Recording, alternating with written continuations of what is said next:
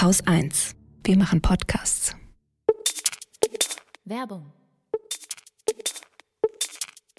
Geht euch das auch so?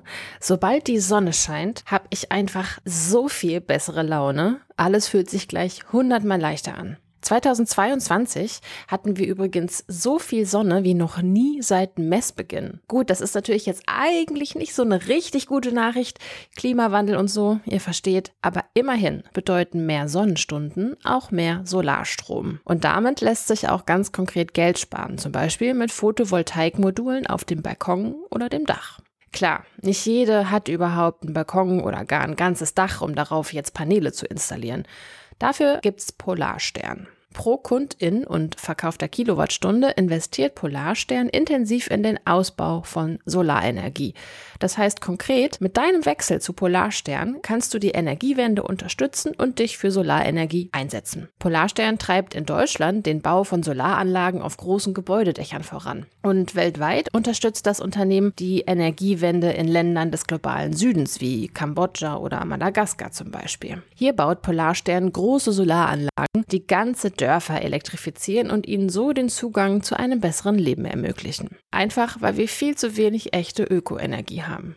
Schaut doch am besten gleich mal vorbei auf www.polarstern-energie.de für alle Infos und Angebote. Wer mit dem Code Wochendämmerung zu Polarstern wechselt, der bekommt eine Gutschrift von 20 Euro auf seine erste Jahresabrechnung.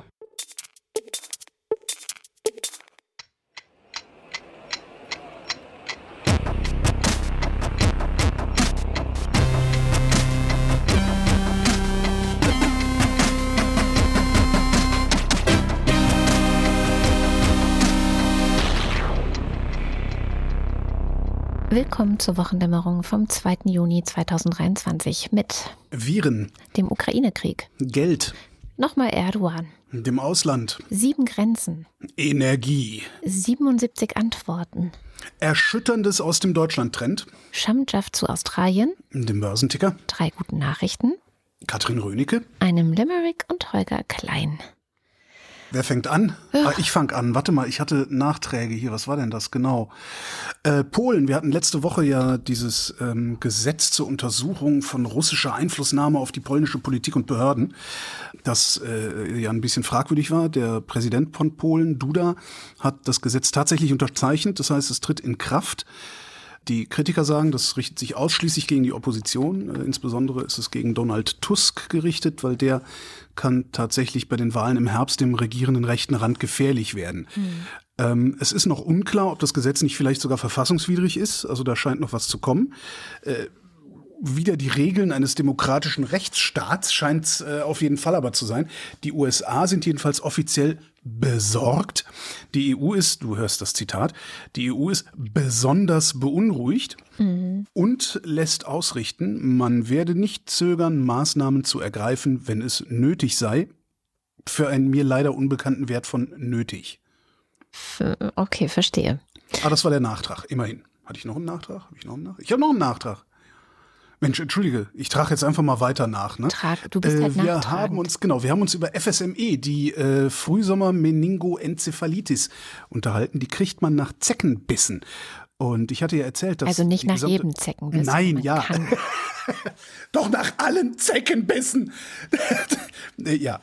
Ähm, ich hatte ja erzählt, dass äh, die Wissenschaft sagt, äh, die ganze Bundesrepublik ist mittlerweile ein FSME-Risikogebiet. Und es gab jetzt in der Süddeutschen Zeitung die Woche noch ein äh, Interview mit dem Leiter der Virologie am Institut für Mikrobiologie der Bundeswehr. Und der sagt, wenn es um FSME und Zecken und so weiter geht. Das gilt sicher für den gesamten süddeutschen Raum, außerdem für Österreich, für Tschechien, Italien, Slowenien und die Slowakei. Er wird weiter. Er sagt, in diesem Jahr gibt es ein deutlich erhöhtes Risiko, sich eine Zecke einzufangen und sich mit FSME-Viren zu infizieren. Wir empfehlen wirklich allen Menschen, die sich im Freien bewegen, sich ganz dringend gegen die FSME impfen zu lassen. Und er erklärt auch, was das Problem äh, mit den Risikogebieten ist, weil wir hatten ein paar Kommentare, auch mhm. auf, auf Mastodon hatte ich ein paar, die geschrieben haben, ja, ja, du sagst dazu schön FSME-Impfung, aber wenn ich zum Arzt gehe, sagen nö, hier ist kein Risikogebiet, du kriegst keine Impfung. Wegen RKI-Karte. Genau, der Weg raus ist natürlich zu sagen, äh, wir fahren zum Wandern nach äh, Bayern oder mhm. sonst irgendwie, dann macht der Arzt das. Äh, dass der Arzt sich irrt im Zweifelsfall, liegt tatsächlich am Robert Koch Institut. Ja. Das Robert Koch Institut weist Risikogebiete aus und die Anforderung dafür, ein Risikogebiet zu sein, ist Achtung, eine Inzidenz an neu aufgetretenen FSME-Fällen von mindestens 1 pro 100.000 Einwohnern in fünf Jahren. Mhm. Ja, und er sagt, nochmal ein Zitat, es ist ein großes Missverständnis der RKI-Einstufung, wenn man denkt, kein Risikogebiet, keine FSME. Ja. Das ist falsch, sagt dieser Arzt. Das RKI, auf gut Deutsch, das RKI läuft der aktuellen Entwicklung hinterher. Das heißt, ihr alle, wir alle könnten längst in einem Risikogebiet sein, das aber erst in zwei oder drei Jahren oder irgendwie sowas überhaupt als Risikogebiet ausgewiesen wird. Hm. Ja, okay. mit anderen Worten, lasst euch impfen. Ja, ich habe es diese Woche gemacht und mein Arzt hat dann nochmal so erzählt, wie wenig Fälle pro Jahr insgesamt in Deutschland äh, FSME auftreten. Und ich dachte, so ist das nicht vielleicht auch schon ein Fall von, wie heißt das, das Paradox der ähm, äh, äh, Präventivparadox oder Para Präventionsparadox. Präventionsparadox, genau, das war's äh, weil natürlich viele Menschen, gerade die, die in Risikogebieten leben, also ich kam ja, habe ja selber 13 Jahre in Baden-Württemberg gelebt und da hat mhm. man sich halt impfen lassen, ja, also ja. weil es war allen klar, so, ey, machen wir auf jeden Fall. Vielleicht sollte man das auch nochmal berücksichtigen, dass, naja, es eben auch viele Geimpfte gibt, die werden dann ja Gott sei Dank nicht krank weil die ja. Impfung ja anscheinend wirklich sehr wirksam ist und sehr gut hilft. Ich habe noch ein Impfthema, da kannst du wahrscheinlich sogar viel mehr zu erzählen. Es ist jemand gestorben und zwar Harald Zuhausen. Mhm. Harald Zuhausen war ein Krebsforscher, hat auch einen Nobelpreis bekommen. Äh, den Nobelpreis hat er dafür bekommen, erkannt zu haben, dass Papillomviren Krebs erzeugen können.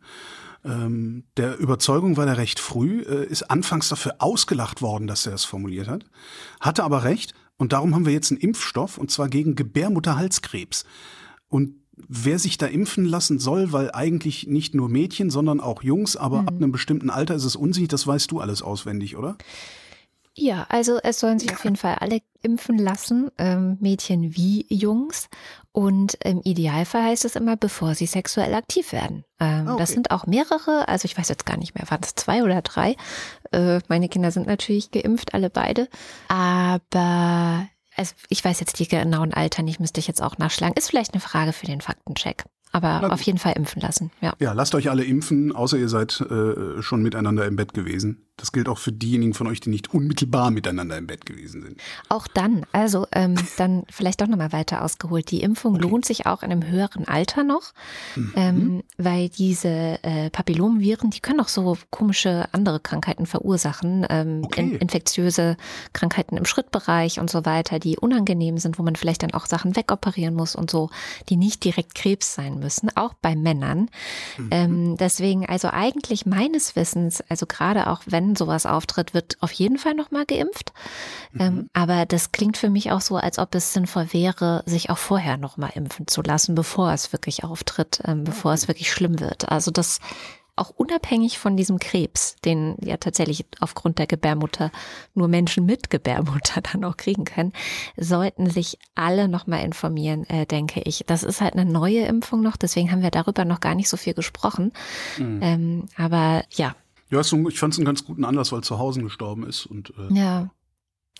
Ganz anderes Thema, aber wie immer blicke ich natürlich in die Ukraine und in den Krieg und ähm, was in der Ukraine und in Russland passiert. Und da gab es diese Woche sehr massive Angriffe auf die ukrainische Hauptstadt Kiew. Die meisten mit Drohnen. Äh, laut Angaben der Ukraine wurden davon wiederum die meisten tatsächlich abgefangen. Äh, bei der New York Times gab es einen ganz schönen Artikel darüber, warum die das so gut können, diese Dinge abfangen. Trotzdem starben äh, diese Woche mindestens zwei Frauen und ein Kind. Und das am Internationalen Kindertag. Was auf eine Art egal ist, weil ähm, eigentlich ist es jeden Tag gleich schlimm, wenn ein Kind stirbt. Und ich finde es ja auch immer genauso schlimm, wenn Erwachsene sterben. Ähm, aber bei vielen anderen Menschen kommt halt äh, ja die Trauer um Kinder irgendwie nochmal emotionaler an als die Trauer um Erwachsene. Mhm. Jedenfalls, ähm, was wirklich tragisch war bei diesem Unfall, also es war ein Unfall insofern, dass äh, die, diese Menschen, die davon getötet wurden, ähm, die standen offenbar vor einem verschlossenen Luftschutzbunker. Wow. Der niemanden mehr reinließ. Und das wird jetzt tatsächlich auch polizeilich untersucht in Kiew. Ähm, Präsident Zelensky hat sich da auch nochmal persönlich dahinter geklemmt oder hat zumindest gesagt, so, hey, das kann nicht sein. Ähm, wir müssen gucken, ob die Leute, äh, die das, die da den Luftschutzbunker abgeschlossen haben, ob wir die irgendwie bestrafen können, also erwischen und bestrafen können, weil, also die müssen halt immer und für alle im ganzen Land offen sein. Das kann nicht sein, dass da Leute ausgeschlossen werden und dann sterben. Und dann hat ähm, man in der Ukraine diesen internationalen Kindertag gestern auch nochmal genutzt, um zu erinnern, wie massiv dieser Krieg eigentlich den Alltag von Kindern belastet. Das sind jetzt 15 Monate und es sind mindestens 483 Kinder getötet worden. Wahrscheinlich gibt es eine Dunkelziffer, also das sind die, von denen man ganz sicher weiß, dass sie getötet worden sind. Und Volodymyr Zelensky, also der Präsident, hat gestern anlässlich des Kindertages ähm, eine Rede gehalten, die ich sehr empfehle. Äh, die gibt's mit englischen Untertiteln komplett auf YouTube. Ähm, ich finde, er ist sowieso einer der besten Redner der heutigen Zeit, die ich so kenne. Ähm, ich hatte ja schon mal vorgestellt, es gibt ein ganzes Buch mit seinen Reden, mhm. ähm, übersetzt ins Deutsche. Und ich habe eine kleine Stelle mitgebracht daraus. В людині є потяг і лють руйнувати та вбивати, поки людство не зазнає великих змін, будуть точитися війни. Все, що було збудовано і вирощено, буде знищено і спотворено, після чого людству доведеться починати все спочатку. Das ist eine Finde ich auch. Ja, das ist eine Stelle aus Anne Frank, aus Anne ah, Franks ah, okay. Tagebuch. Im deutschen Original äh, wird es übersetzt, also nicht übersetzt, im deutschen Original, es, er hat es halt ins Ukrainische übersetzt. Mhm. Im Menschen ist nun mal ein Drang zur Vernichtung, ein Drang zum Totschlagen, zum Morden und Wüten. Und solange die ganze Menschheit ohne Ausnahme keine Metamorphose durchläuft, wird alles, was gebaut, gepflegt und gewachsen ist, wieder abgeschnitten und vernichtet und dann fängt es wieder von vorne an. Er zitiert das und äh, sagt eben, ja, also die Stimmen der Kinder sind oft eben die drängendsten Stimmen in solchen Kriegszeiten und verknüpft das dann mit dem Tagebuch eines Achtjährigen, äh, Igor Kravtsov, der letztes Jahr in Mariupol heimlich Tagebuch geführt hat, als Mariupol äh, von den Russen zu Klump geschossen wurde. Війна. Я добре поспав. Прокинувся і посміхнувся. Und das heißt übersetzt, ich habe gut geschlafen, dann bin ich aufgewacht, habe gelächelt. Das ist die Stelle, die er zitiert und wo er eben sagt, so wir leben in Zeiten, in denen einfach nur schlafen zu können für die Menschen schon Glück bedeutet und wertvoll ja. ist. Und wenn es jede Nacht Raketenangriffe gibt, wie ja jetzt die ganze Woche auch in Kiew, ist allein schon das morgendliche Aufwachen eigentlich unbezahlbar. Ja. Und was er nicht weiter zitiert, also die Stelle, die er da gelesen hat, die geht noch weiter, da äh, steht dann noch, dann bin ich aufgewacht, habe gelächelt und 25 Seiten gelesen. Außerdem ist mein Großvater am 26. April gestorben. Also so ein bisschen, ja, dieses, man lächelt und irgendwie geht das Leben auf eine komische Art weiter, aber Menschen ja. sterben und das ist dann die neue Normalität. Ich habe an der Rede einfach nochmal gemerkt, dass die Ukraine, glaube ich, ein sehr großes Glück hat, dass er ihr Präsident ist, weil er so eindrücklich und klar redet. Auch in dieser Rede kommt er, also die Menschlichkeit, die er ausdrückt, so die Dringlichkeit auch, aber eben auch eine Wut, die da drin ist. Ich kann mir sehr gut vorstellen, dass wenn er so auch mit den ganzen Partnern, den internationalen, ja, den Deutschen, den Amerikanern und so weiter redet, dass es dann sehr, sehr schwer ist, ihn mhm. zu ignorieren und ja. ihn nicht ernst zu nehmen, so. Interessant fände ich ja mal, weil da hört man sehr, sehr wenig immer nur von, wie er nach innen wirkt, also was so innenpolitisch, weil dieses Land, das, das hört ja nicht auf zu existieren. Das ist ja, da gibt es eine Verwaltung, da gibt es eine Infrastruktur. Ob er innenpolitisch auch so wirksam ist und oder so eindrucksvoll ist oder ob das da nicht so gut funktioniert, das fände ich mal spannend. Ja, ich kann es mir nicht vorstellen, dass es da nicht funktioniert. Aber ja, weiß ich jetzt auch nicht. Naja, diese Woche war dann noch ganz viel los in Russland. Jede Menge Angriff auf Russland. Äh, wieder Drohnenattacken. In und um Moskau auch dabei, gleich mehrere Drohnen, auch in Wohnhäuser. Das hat dann für ziemlich viel Aufruhr auch in der Bevölkerung gesorgt, die halt gedacht haben, ja, hier seien sie ja sicher vor dem Krieg, der ist ja in der Ukraine, hat mit ihnen nichts zu tun. Jetzt gibt es da natürlich von russischer Seite viel Propaganda, Anschuldigungen, Herunterspielen und, und, und. Also es ist für mich jetzt nicht so leicht zu wissen, was ist wirklich passiert, wer war das und so weiter. Äh, eine sehr gute Quelle ist die BBC, wie immer. Die hat erstens immer Leute unterwegs, also Korrespondenten. Die hat ja hunderte Korrespondenten, also ein Vielfaches dessen, was äh, unsere öffentlich-rechtlichen haben. Ist ja nicht schwer. Gut, ich meine, sie senden halt auch für die ganze Welt, ne? also das muss man auch nochmal dazu sagen. Ja. Ähm, und sie haben ein Verifikationsteam. Ähm, Ah. die waren auch diese Woche zu Gast im Ukraine-Cast der BBC direkt an dem Tag, als diese Drohnenangriffe äh, auf Moskau waren. Und die versuchen eben, wenn so Meldungen kommen, gehen die halt mit Satellitendaten und was man alles so zusammenfinden kann, äh, gucken sich Timecodes an und also versuchen wirklich Dinge zu rekonstruieren und zu verifizieren. Und die sagen also mindestens drei dieser Attacken können sie auf jeden Fall wirklich verifizieren auf Wohnhäuser in Moskau, also mitten in Moskau. Und das zeigt, glaube ich, nochmal ganz gut, dass ich habe das Gefühl, dass so eine, ich weiß nicht, ob es ähm, eine neue Schwelle des Krieges ist, eine neue Stufe des Krieges erreicht ist, aber es hat jetzt eine andere Qualität eben nochmal, hatte ich ja letzte Woche schon gesagt, für die Russen selbst. Ja, der Krieg kommt nach Hause. Ja, auch eine Grenzstadt äh, wurde jetzt wohl wieder massiv angegriffen, äh, ähm, also in Russland, aber an der Grenze zur Ukraine. Also da rumpelt's ordentlich. Und Putin ist eigentlich die ganze Zeit dabei, das runterzuspielen mit allem, was er öffentlich so sagt. Die Leute scheinen es aber nicht mehr zu glauben. Also da gibt's dann so Sprüche wie, ähm, ja, wo ist denn jetzt hier unsere Zensur? Warum funktioniert die nicht mehr und so weiter? Also Mhm. es kommen so Sticheleien jetzt auch schon. Ja, aber was, also ich habe jetzt nicht den Eindruck, dass das schon ausreichen würde, Nee, auch nur ansatzweise äh, die Russen irgendwie mal in, in, in eine Situation zu bringen, wo sie über sich selber nachdenken müssen. Also den Eindruck habe ich noch lange nicht.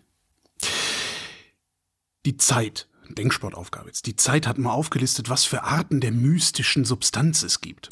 Ja? Wie viel wir selbst davon erzeugen, wie viel wir importieren, äh, wie, wir, wie jeweils die Ökobilanz ist, was das kostet, wie der Beitrag zu der Energiewende aussieht und wie jeweils die Zukunft aussieht von Wasserstoff. Wasserstoff. Wie viele Wasserstoffarten denkst du denn gibt es? Na, ich kenne jetzt natürlich immer nur die zwei, ähm, blauer und grüner Wasserstoff, von denen Weit immer die. Rede Sieben. ist. Sieben. Sieben ist eine gute Zahl. Arten Wasserstoff. Es gibt goldenen Wasserstoff. Der kommt aus natürlichen Vorkommen. Es gibt natürliche Wasserstoffvorkommen. Wusste ich auch bisher nicht. Türkisen Wasserstoff gibt es. Ist so eine Mischung aus Blau aus und Grün, oder? Erdgas. Ah. Der kommt aus Erdgas, wird mit Methanpyrolyse hergestellt. Schlagt das nach, wenn euch interessiert, was das ist. Und der Kohlenstoff kann weiterverwendet werden. Das ist wichtig. Mhm. Dann gibt es den grauen Wasserstoff. Der kommt auch aus Erdgas, wird mit Dampfreformern hergestellt und da entweicht das CO2. Der blaue Wasserstoff, der wird wie grauer Wasserstoff hergestellt, nämlich aus Erdgas, aber das CO2 wird eingefangen und verpresst. Es gibt den grünen Wasserstoff. Ja. Ökostrom macht Elektrolyse von Wasser.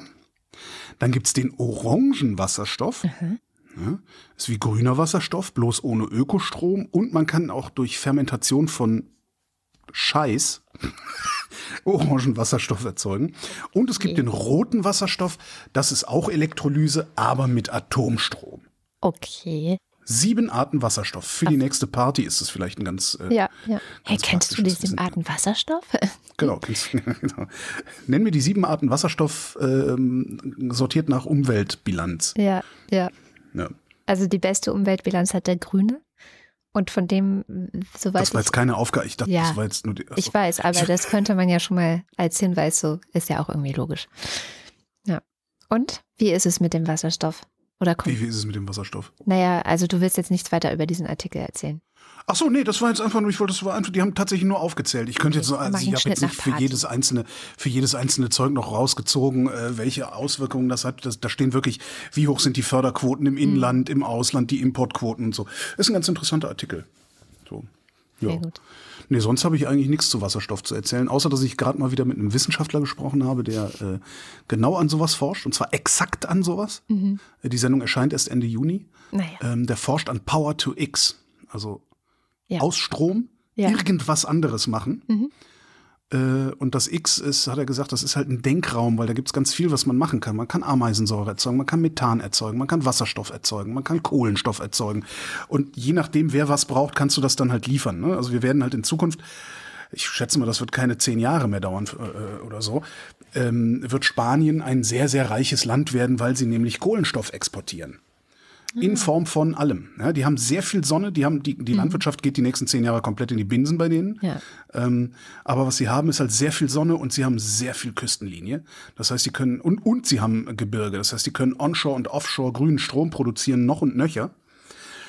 Und dadurch, dadurch dann Power to X, ne, daraus dann irgendwie Kohlenstoff machen, der zum Beispiel äh, in, in die petrochemische Industrie kommt. So im Großen und Ganzen, weil 90 Prozent unserer Medikamente, äh, unser Plastik, äh, you name it, ist alles Kohlenstoff. Ist alles, muss alles aus Öl im, bisher gemacht ja, werden. klar. Und das gilt halt zu ersetzen. Und daran forscht er. Krass. Und er sagt auch, nein, nein, Wasserstoff, super Sache für Schwerlast. Ja, genau. Ich weiß nicht, also er hat es jetzt nicht ganz so explizit formuliert, aber er war ziemlich nah dran an, ne, das im Pkw haben zu wollen, ist idiotisch.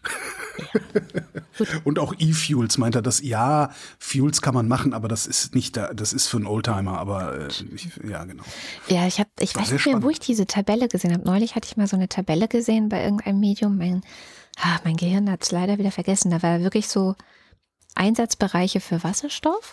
Mhm. Und wo ist es wirklich sinnvoll, Wasserstoff zu nutzen und wo ist es viel sinnvoller, irgendwas anderes zu nutzen? Einfach nur von der Effizienz und von den Kosten und also rein wirtschaftlich gesehen. Ja, Ja klar, aber du musst halt gucken, wie, wie, wie, was passiert halt mit der, mit der Montanindustrie, also nicht Ja, ja, Montan, klar. äh, mit der Verhüttung und, und, und sowas, ne? Genau, aber Ähm. da war auch dann ganz gut sichtbar, es gibt ja in vielen Bereichen Alternativen und in vielen Bereichen sind die sinnvoller.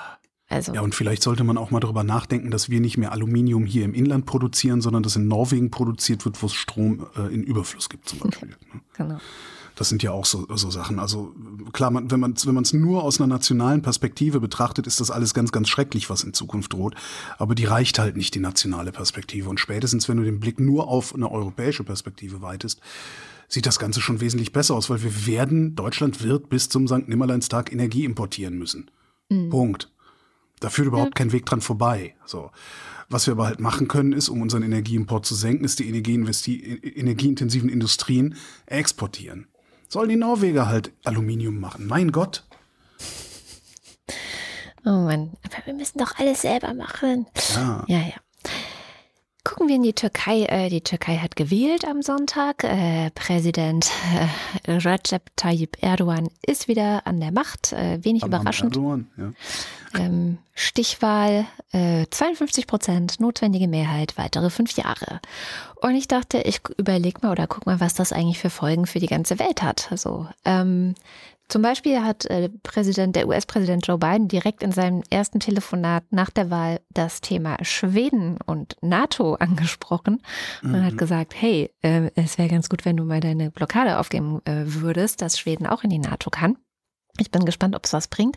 Was ja Nö. ganz gut ist, ist, dass die USA so einen kleinen Trumpf im Ärmel haben, nämlich die Türkei, die will gern F-16 Kampfjets von den USA. Die USA sagen, na ja, aber irgendwie Menschenrechte und hier eure Blockade bei Schweden ist jetzt nicht so cool. Also bisher, äh, ja, ist das sozusagen noch pending. Wenn man dann guckt, wofür die Türkei die F-16 eigentlich haben will, muss man auch sagen, vielleicht ist es gar keine so gute Idee, die, äh, denen zu geben, weil zuerst haben sie die im Krieg in Syrien eingesetzt, wo ja die Türkei auch ein großer Player war. Und jetzt ist das quasi fast vorbei, außer in Nordsyrien, also die von den Kurden besetzten Gebiete, wo die Türkei ja einen völkerrechtswidrigen Krieg führt gegen die Ja. Kurdinnen. Und äh, da wurden letztes Jahr auch eben schon diese F-16 Kampfjets ähm, gesichtet im Krieg gegen die Kurdinnen. Und ich glaube sowieso, die Hauptverlierer äh, sind die Kurden im Ja. Land, aber auch ähm, ja, in Nordsyrien und drumherum. Auch in, in, Ländern wie Schweden. Ich weiß nicht, also diese Erpressung, die die Türkei macht, äh, dient ja dazu, auch in anderen Ländern die Kurdinnen zu stigmatisieren, als äh, Terroristen zu framen, ihre Protest zu unterbinden und so weiter und so fort. Also alles nicht so gute Nachrichten.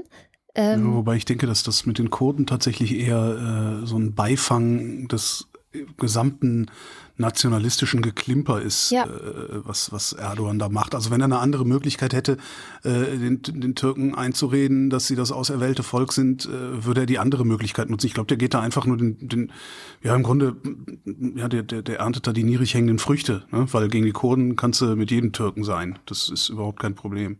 Ja, Was, ja. was, ja, was halt man hinkriegen müsste, ist, die, ähm, die, die F-16 irgendwie in, in Erdogans Nationalismuskatalog reinzubringen. Also Erdogan dazu zu kriegen, dass er sagen kann, ich habe 10 F-16 oder wie viel auch immer er haben will, 30 oder sowas bekommen.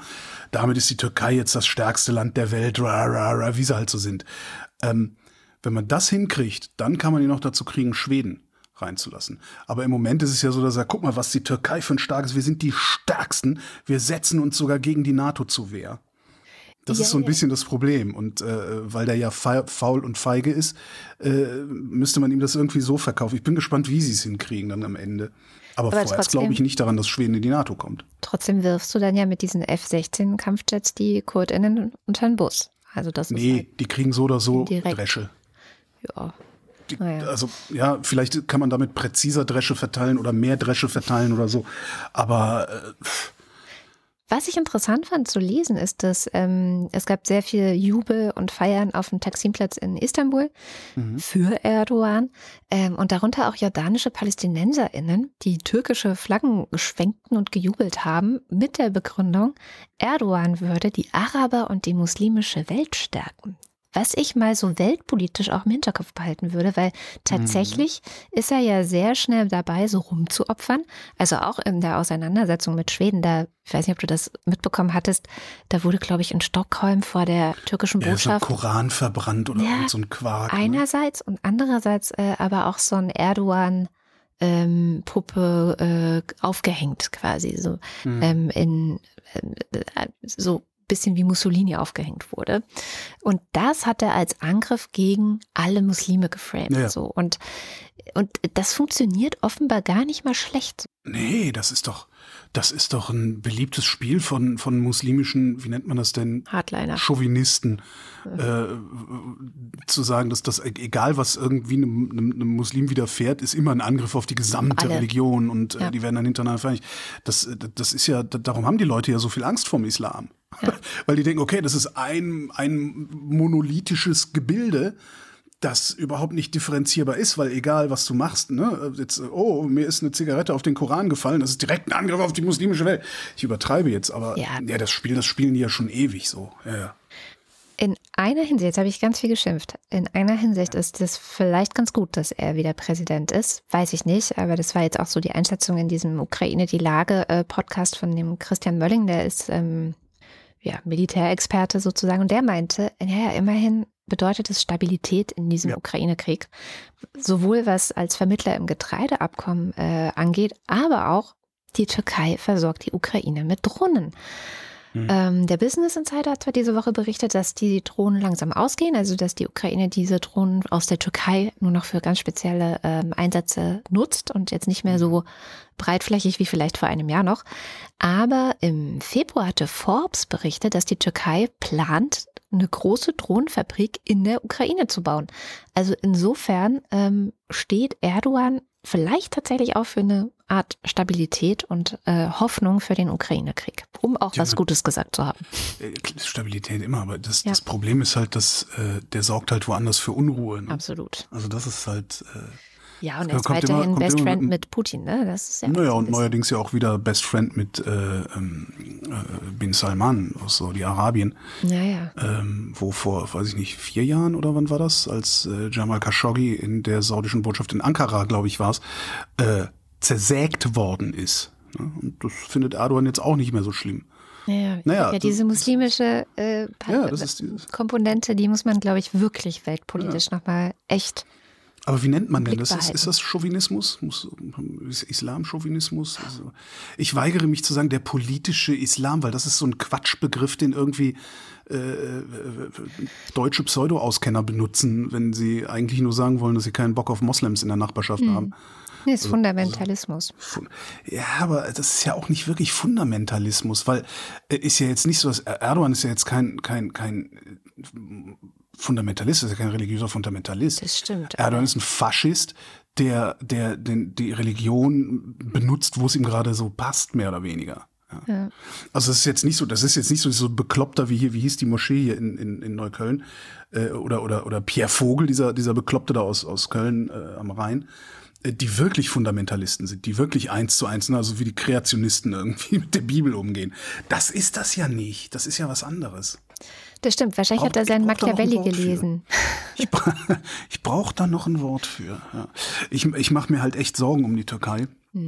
Ja, die Weil, Währung ähm, ist auch gleich äh, wieder äh, schlechter gewertet worden nach der Wahl, also verglichen Genau. mit dem US-Dollar.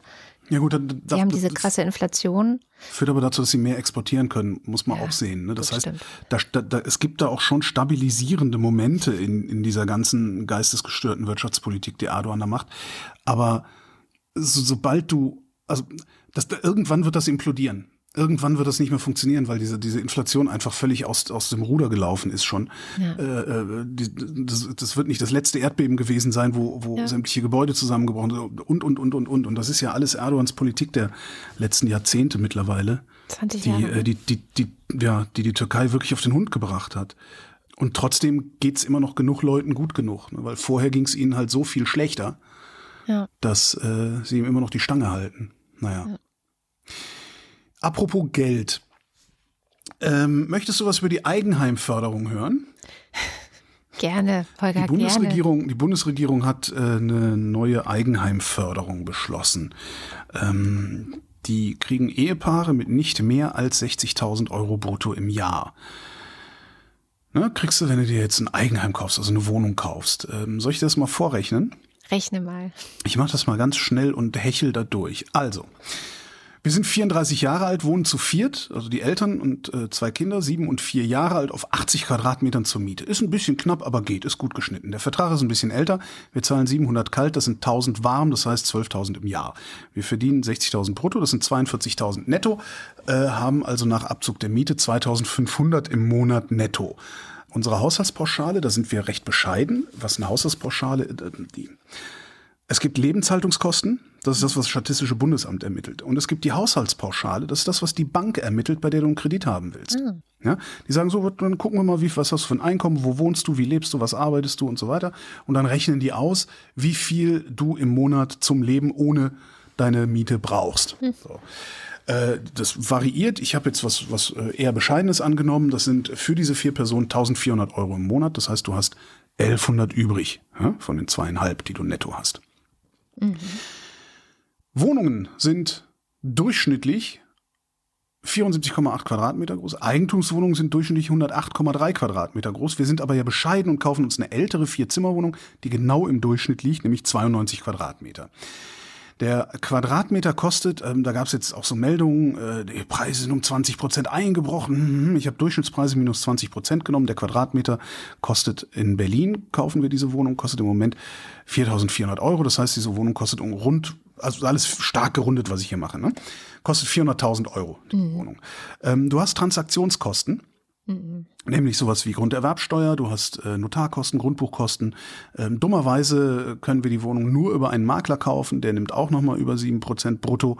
Äh, die Maklerkosten werden wir zwischen Verkäufer und Käufer geteilt, aber ich als Verkäufer schlag die einfach auf den Kaufpreis drauf. Ne? Zack. Wir rechnen großzügig auch wieder 15% Transaktionskosten. Uns kostet die Wohnung also so zwischen 450 und 470.000 Euro, sagen wir 460. Wir waren sparsam. Ja, wir haben äh, mit 24 unseren Bachelor gemacht, sind seitdem berufstätig, seit zehn Jahren also, hatten Glück an den Aktienmärkten. Wir haben jeden Monat schön viel zurückgelegt und haben 120.000 Euro. Davon nehmen wir als Eigenkapital 20 Prozent des Kaufpreises, weil Makler, Umzug, Renovierung, tralala, muss ja auch alles bezahlt werden. Die Wohnung kostet uns also so rund 370.000. Die kriegen wir von der Bank zu 4,3 Prozent mit einem Prozent Tilgung, nur weil wir sehr, sehr vorsichtig sind. Ja? Das heißt, wir zahlen 100 Jahre ab. Ja? Nach 100 Jahren ist die Wohnung erst bezahlt, aber wir gehen mal davon aus, dass wir auch demnächst mehr Geld verdienen und dann können wir Sondertilgung machen. So, wir fangen mit einem Prozent Tilgung an, über 20 Jahre legen wir die Zinsen fest, weil dann sind die Kinder garantiert raus. Das heißt, wir müssen für diese 370.000 1.600 Euro monatlich bezahlen. Von der Kreditanstalt für Wiederaufbau bekommen wir jetzt einen vergünstigten Kredit über zehn Jahre, ne, weil wir ja äh, Wir sind Eigenheimförderung kriegen. Den kriegen wir zu 1,25 Prozent. Das heißt, die Wohnung kostet uns rou- roundabout 200.000 Euro. Unser Eigenkapital steigt ein bisschen. Äh, wir zahlen an diese Bank nur noch 700 im Monat. Der KfW-Kredit kostet 200. Tilgung über 30 Jahre sind äh, etwas über 500 im Monat. Das heißt, die Eigentumswohnung kostet uns 1400 im Monat an die Bank, beziehungsweise Banken, aber den KfW-Kredit wickelt deine Hausbank ab. Also 1400 Euro im Monat kostet uns diese Wohnung plus Hausgeld. Da bin ich jetzt auch mal großzügig. Die Wohnung ist noch nicht ganz so alt. 1800. In Kürze, eine vierköpfige Familie mit 60.000 brutto im Jahr hat 3500 netto im Monat. Die Wohnung kostet bestenfalls, wirklich bestenfalls, ja, Ja. bei etwas über 4 Prozent äh, über die nächsten 20 Jahre und 1 Prozent Tilgung kostet die Wohnung bestenfalls 1800 Euro im Monat. Unsere Haushaltspauschale ist es 1400 Euro im Monat. Das heißt, wir haben 3200 Euro Lebenshaltungskosten. Es bleiben 300 Euro übrig, bestenfalls. Bestenfalls, das darf man nie vergessen. Bestenfalls bleiben 300 Euro im Monat übrig. In Urlaub gefahren sind wir auch schon und so weiter. Mit anderen Worten, Mach das nicht. Auch die selbstgenutzte Immobilie ist ein Geschäftsmodell. Das sage ich seit vielen, vielen Jahren. Und bei diesem Geschäftsmodell, wenn du es so machst, mit einem Rest von 300 Euro im Monat, ja, es muss dir nur mal das Auto kaputt gehen. Ja, ja. Es muss nur, weiß ich nicht, ne? So, mit diesem Geschäftsmodell, 300 Euro übrig im Monat, bestenfalls, hast du keine Rücklagen für gar nichts. Und genau darum, genau darum, genau weil die Leute so blöd sind, dieses Geschäftsmodell trotzdem zu riskieren, das ist, das, ich würde das im Leben nicht riskieren, weil die Leute so blöd sind, dieses Geschäftsmodell trotzdem zu riskieren, haben, nur deswegen haben wir gerade dieses populistische Scheißgeheule beim Gebäudeenergiegesetz. Weil diese Rechnung, oh ja, da haben wir ja 300 übrig, das ist ja total super. Mhm. Ist es nicht. Weil du kaufst dir dann nämlich noch den Aufsitzrasen mehr, du musst noch hier, noch da, noch jenes, weil diese äh, äh, 1800, die die Wohnung kosten, ich sage nicht umsonst bestenfalls. Ja. Ja, da muss das Dach gemacht werden, dann wird die Instandhaltungsrücklage erhöht, dann muss, muss, muss hier und da und dort. Also, puh, die Idee, so eine Eigenheimförderung zu machen, die war gut, als wir irgendwo zwischen 1 und 2 Prozent Zinsen lagen, aber die ist schlecht, jetzt wo wir über 4 Prozent liegen. Tja. Ich habe noch mehr mit Geld. Ich habe noch eine gute Nachricht für Geld, mit Geld. Ja, echt? Ja. Gute Nachricht mit Geld? Mhm. Für wen? Für die Reichen? Achtung, Geburtstagskinder. Ja. Total cool. Wer dieses Jahr 18 wird, kriegt von der Bundesregierung einen Kulturpass geschenkt im Wert von 200 Euro. Cool. Ist nicht auszahlbar und da kannst du dann so Konzerte, Kinobesuche, Bücher etc. pp. shoppen gehen über die nächsten zwei Jahre von den 200 Euro. Gemein, ich will auch 18 sein. Der Haken ist, Hm. nix Online-Shopping, ja? Hm, na klar. nur lokale Anbieter. Ich finde das kein Haken, ehrlich gesagt. Doch, doch, das ist ein Haken. Die lokalen Anbieter haben sich nämlich äh, registriert sozusagen. Ja. Ja, es kann dir also passieren, dass du ausgerechnet da wohnst, weil die sind ja freiwillig, die sich registrieren, dass du, dass du genau da wohnst, Wo's wo du gibt. 100 Kilometer fahren musst, um für lau irgendwas anderes als einen Töpferkurs zu kriegen. Geil. Kann dir passieren. Und jetzt Achtung, wenn du mal sehen willst, wie die Menschen, die sich das ausgedacht haben, also wie weit diese Menschen von der Lebenswirklichkeit von Jugendlichen entfernt sind, habe ich hier ein Zitat von der passenden Webseite. Der Kulturpass ist ein Angebot der Bundesregierung für alle, die 2023 ihren 18. Geburtstag feiern.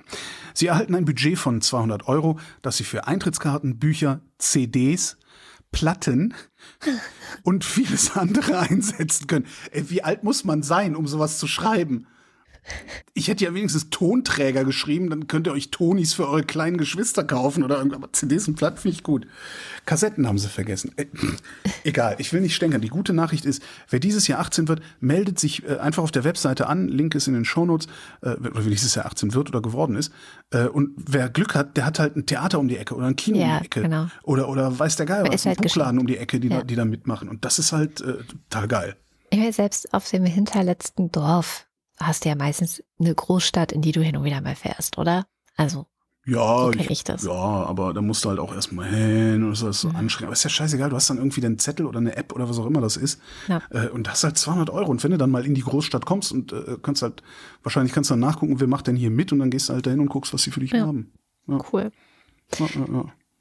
Ich habe jede Menge mehr Geldthemen dabei. Ja, heute geht's um Geld.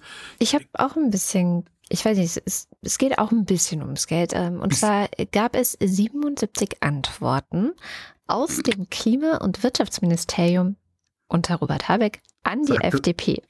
Hast du das gelesen? Ich hab, ich wollte nicht. Ich habe das gesehen, habe gesagt, nein, ich lese das nicht. Ich mache das nicht. Ich mache diesen Scheiß nicht mehr mit.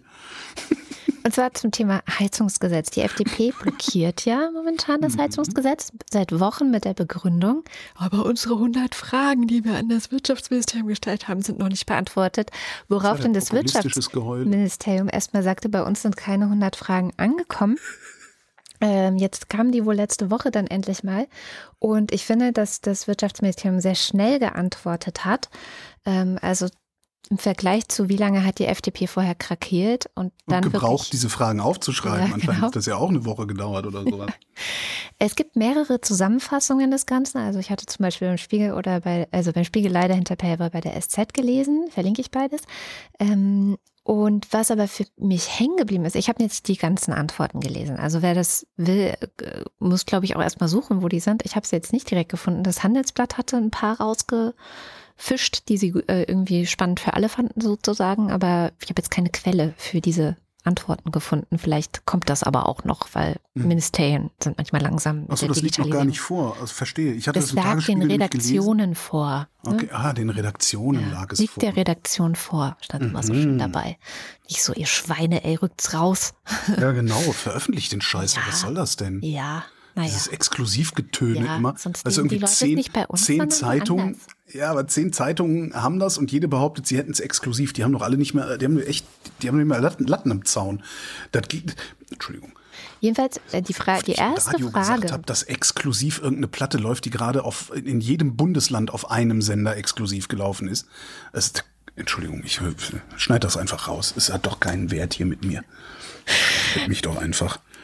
Jedenfalls die, die, die erste Frage war, ähm, weil die FDP setzt ja so sehr auf den CO2-Preis und dass der Markt das dann schon regelt. Ne? Mhm. Und da hat das ähm, Wirtschaftsministerium darauf geantwortet, naja, wenn ihr wirklich wollt, dass bis 2030 der Markt das so regelt, dass das dann auch wirklich dem Klimagesetz entspricht, Mhm. müsste der CO2-Preis dann bei 300 Euro liegen pro Tonne. Und das Kann man ja machen. Kann man ja machen, aber das lässt die Leute wirklich ins offene Messer rennen, weil ihr Mhm. sagt, nö, wir gehen jetzt nicht in eure Heizungen, macht mal schon Mhm. weiter, wie ihr wollt. Die Leute sparen natürlich nicht darauf, ist ja klar. Wir haben es auch nicht auf dem Schirm, ja, weil ihnen ja die ganze Zeit Sand in die Augen gestreut wird mit irgendwelchen, nein, es muss technologieoffen und weiß der Geier was sein. Ähm, unterm Strich wäre auf jeden Fall die Lösung, jetzt einzugreifen per Gesetz und zu sagen, nee, ab dann und dann gibt es solche Heizungen einfach nicht mehr. Ähm, besser äh, früh als spät. Wir unterstützen euch aber dabei Ja. bei der Umrüstung. Ist unterm Strich günstiger für die Leute, als den Weg der FDP zu gehen und zu sagen, ja, dann regelt der Markt das halt, ne? Ja, aber man darf nicht vergessen, die Ferengi ähm, planen natürlich, äh, diese 300 Euro pro Tonne CO2 nicht zuzulassen. Die werden irgendwann, also die, ich meine, wir, wir, wir sind ja jetzt schon bei, was sind wir, 65 Euro bei zw- 2026 oder so, Ja. ähm, was ja auch viel zu wenig ist, äh, weiß ja auch jeder, aber die werden, wenn darüber diskutiert wird, wie ab 2027 der CO2-Preis ist, werden die Ferengi versuchen dafür zu sorgen, dass das Ding in minimalen Schritten steigt oder eingefroren wird oder sonst irgendwie was. Das ist, das ist deren Plan. Also ich finde das absolut eindeutig, weil anders, es ist nicht anders vorstellbar. Ja, Ich oder kann- halt die Leute ins Messer rennen lassen. Also, Nein, das machen die auch nicht, weil, weil das wird denen dann richtig nachhängen. Guck mal, was die, F- was die, die SPD, die SPD hat die Menschen mit Hartz IV ins Messer laufen lassen und davon Ja. haben sie sich bis heute nicht erholt. Und das wird die, das wird die FDP sich auch denken können.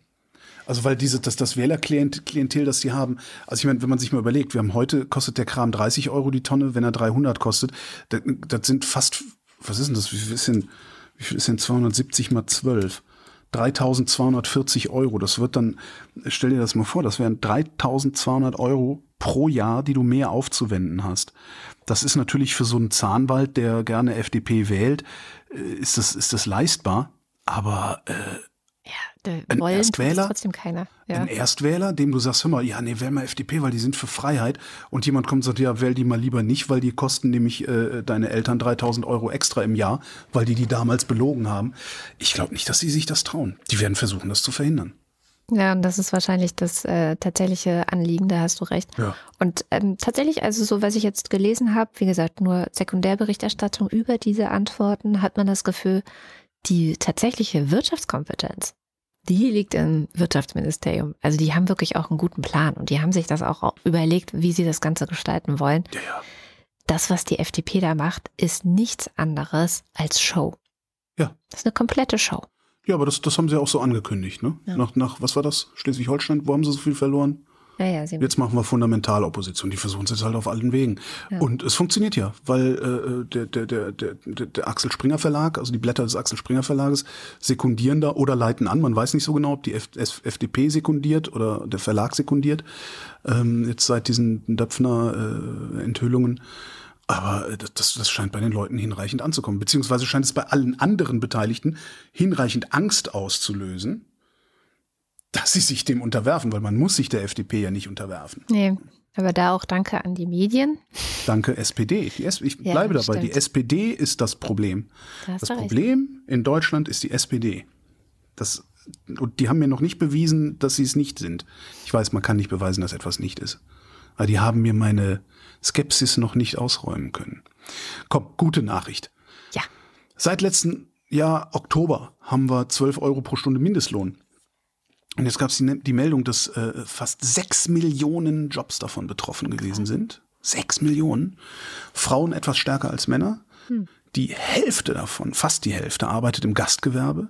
Klar. Mehr als ein Drittel arbeitet in Land- und Forstwirtschaft und Fischerei. Das heißt, Oh. fast alle in, in der Landwirtschaft und der Gastronomie sind davon betroffen. Der Niedriglohnsektor ist dadurch geschrumpft. Der war bisher bei einem knappen Fünftel, was auch schon ein Fünftel, jeder Fünfte arbeitet im Niedriglohnsektor. Ja? Geh auf die Straße und zähl ab. Eins, zwei, drei, vier Niedriglohn. Eins, zwei, drei, vier Niedriglohn.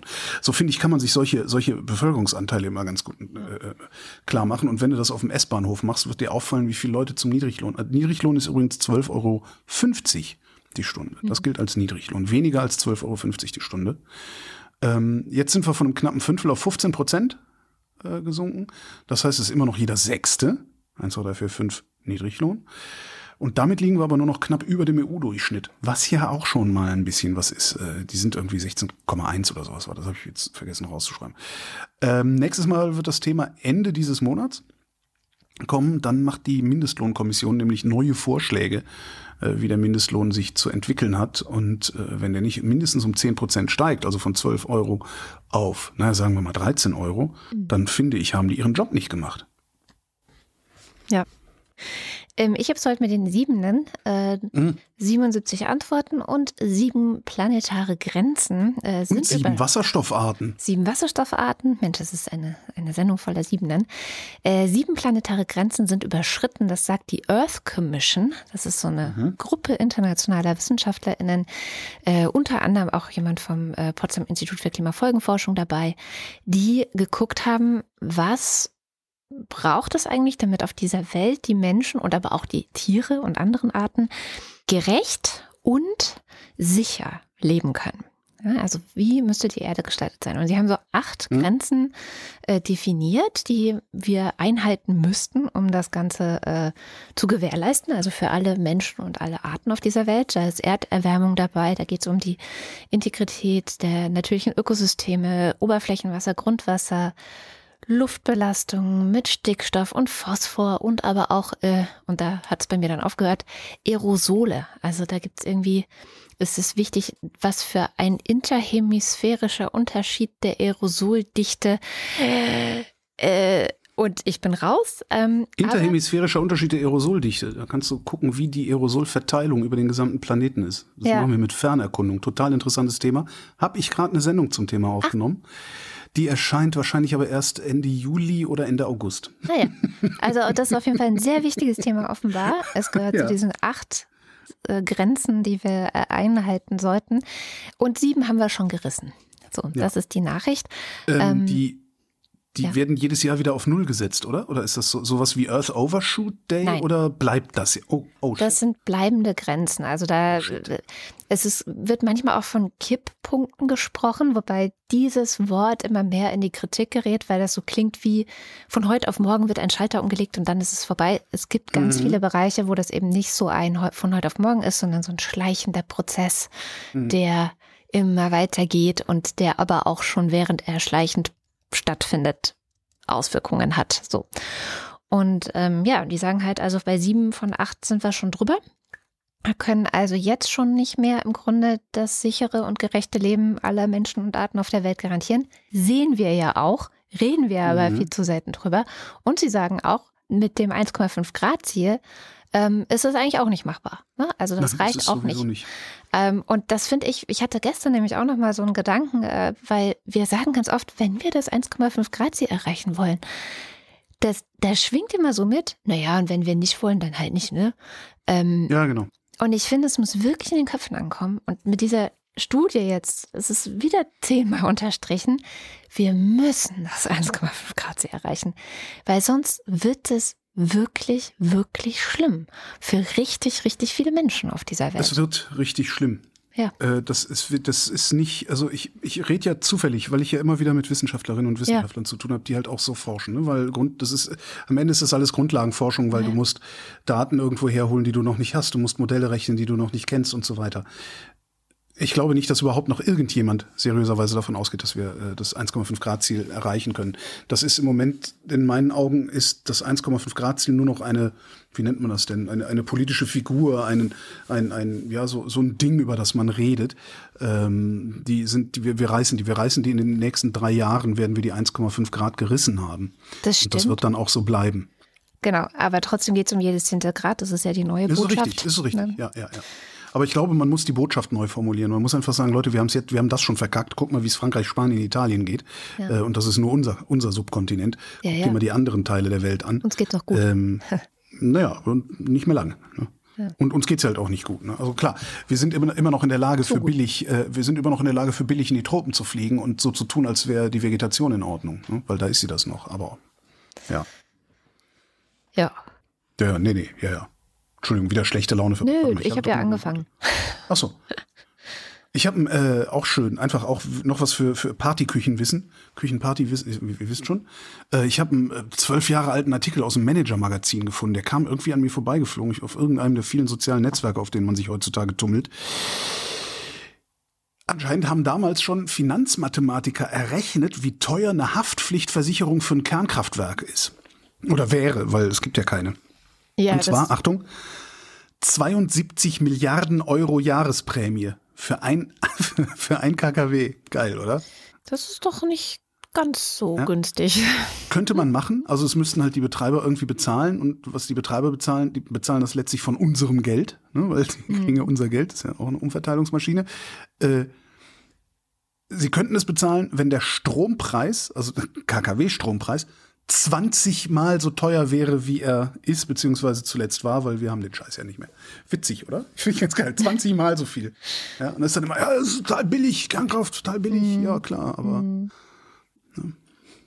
schon ganz interessant. Ja, aber bekommen wir mal 72 Milliarden Euro.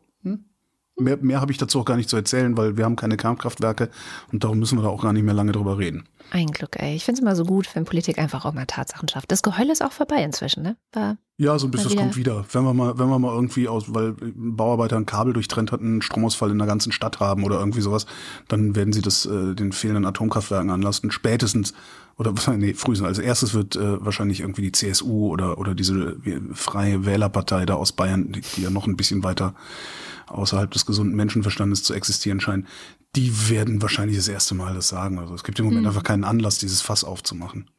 Das stimmt. Naja, das äh, und der Anlass schwindet natürlich auch, ne, weil du hast dann natürlich den Ausbau Erneuerbaren, dann was ich eben erzählt habe, so Energieimporte, das sind ja auch so Verträge, die die die wir auch mit nordafrikanischen Staaten, auch mit mit mit äh, zentralafrikanischen Staaten teilweise schon anfangen zu verhandeln. Ja. Ähm, das wird halt immer absurder, ein Kernkraftwerk wieder in Betrieb nehmen zu wollen oder äh, neu zu bauen. Das ist das das das ist halt Quatsch. Ja. Das ist halt eine, eine, muss man ja, sagen. ja, das, das ist halt eine Technologie gewesen, die hat einige Leute sehr, sehr reich gemacht. ähm, aber ich vermute mal, dass die Historiker auch sagen werden, das war ein, das war ein Irrweg der Geschichte, diese Sachen. Wir werden sehen. Und das nicht, weil es gefährlich sein könnte oder so, ne, sondern einfach finanziell. Das ist einfach. Ja, ja. Und man darf nicht vergessen, man muss nur mal im Spiegelarchiv irgendwie so ein bisschen rumwühlen. Ähm, die haben uns damals, also mir nicht, aber ich habe da noch nicht gelebt, aber damals ist den Leuten kostenloser, unbegrenzter Strom versprochen worden. Echt? Ja, das stand, das stand nicht in Zeitungsanzeigen, aber das war dann so, wenn dann irgendwelche Politiker über die Vorzüge von Kernkraftwerken geredet haben und so, das ist ja unbegrenzter Strom, der uns praktisch nichts kostet und so. Also immer so, sie machen es ja schon geschickt. Sie sagen ja nicht, das wird garantiert gratis sein, sondern sie formulieren das so, dass alle denken, es wird gratis sein. Und äh, wenn es das nicht ist, können sie immer sagen, nee, Moment mal, ja, Das haben wir hab nicht ich das gesagt. nicht gesagt. Ja. Aber, ja, ja. Ja, und ich habe äh, diese Woche tatsächlich gleich drei gute Nachrichten. Ah, äh, äh, äh, ich habe noch schlechte. Ah, okay. Warten Sie bitte ab. Die müssen wir vorher bringen. Natürlich. Ähm, ich interessiere mich ja nur sporadisch für den sogenannten Deutschland-Trend. Das ist eine äh, repräsentative Meinungsumfrage, äh, die Infratest DIMAP für die äh, ARD macht, also für die Tagesschau oder ARD aktuell oder wie auch immer das heute heißt. Die benennt sich auch immer gerne um. Ähm, da wären dann so Sachen, ne, kennen wir ja, haben wir ja oft drüber geredet, auch früher äh, Politikerzufriedenheit äh, und dieser ganze komische Zinnober, der, der interessiert mich eigentlich nur, wenn es da wirklich massive Veränderungen gibt. Äh, aber sonst äh, ist es halt für die Wahlen oder nach den Wahlen interessiert mich, wie die Politikerzufriedenheit war. Ähm, gibt Fragen zum Gebäudeenergiegesetz, gibt Fragen zum russischen Ukraine-Überfall, dieses Zufriedenheitsgedöns gibt. Einen Link gibt's in den Shownotes und ich dachte so, na, steht wahrscheinlich eh wieder nur Stuss drin. Ich scroll mal durch. Nee. Also, also wirklich, sie haben die AfD-Wählerschaft gefragt, was deren Gründe sind, die AfD zu wählen. 32 Prozent, also ein Drittel aus Überzeugung. Der Rest, zwei Drittel, weil sie von anderen Parteien enttäuscht sind. Ah, super. Ich habe dann selber eine repräsentative Umfrage in meiner Küche gestartet. Die hat ergeben, 100 Prozent dieser Wählerschaft sind blöd im Kopf. So. Du sollst doch die nicht beleidigen, weil sonst werden sie ja, sind wir Linken schuld, dass die anderen Nazis Ja, wählen. das ist auch so ein Schwachsinn. Das ist, ich, wie, wie konnte sich sowas überhaupt verbreiten? Die, die Leute wählen, genau. Nee, also, der hat, der hat, der hat Arschloch für mich gesagt. Jetzt, und der hat Arschloch für mich gesagt und der ist nicht rechts, dann wähle ich jetzt darum rechts. ja. So denkt niemand. Und falls jemand so denkt, ich kann mir nicht vorstellen, dass so viele Menschen therapiepflichtig sind. Egal. Drei Viertel der Bevölkerung sagen, beim Streit um klimaschonende Heizungsanlagen geht es in Parteien mehr um die eigene Wirkung als um eine gute Lösung. Drei Viertel sagen das. Was? Oh. Krass, oder?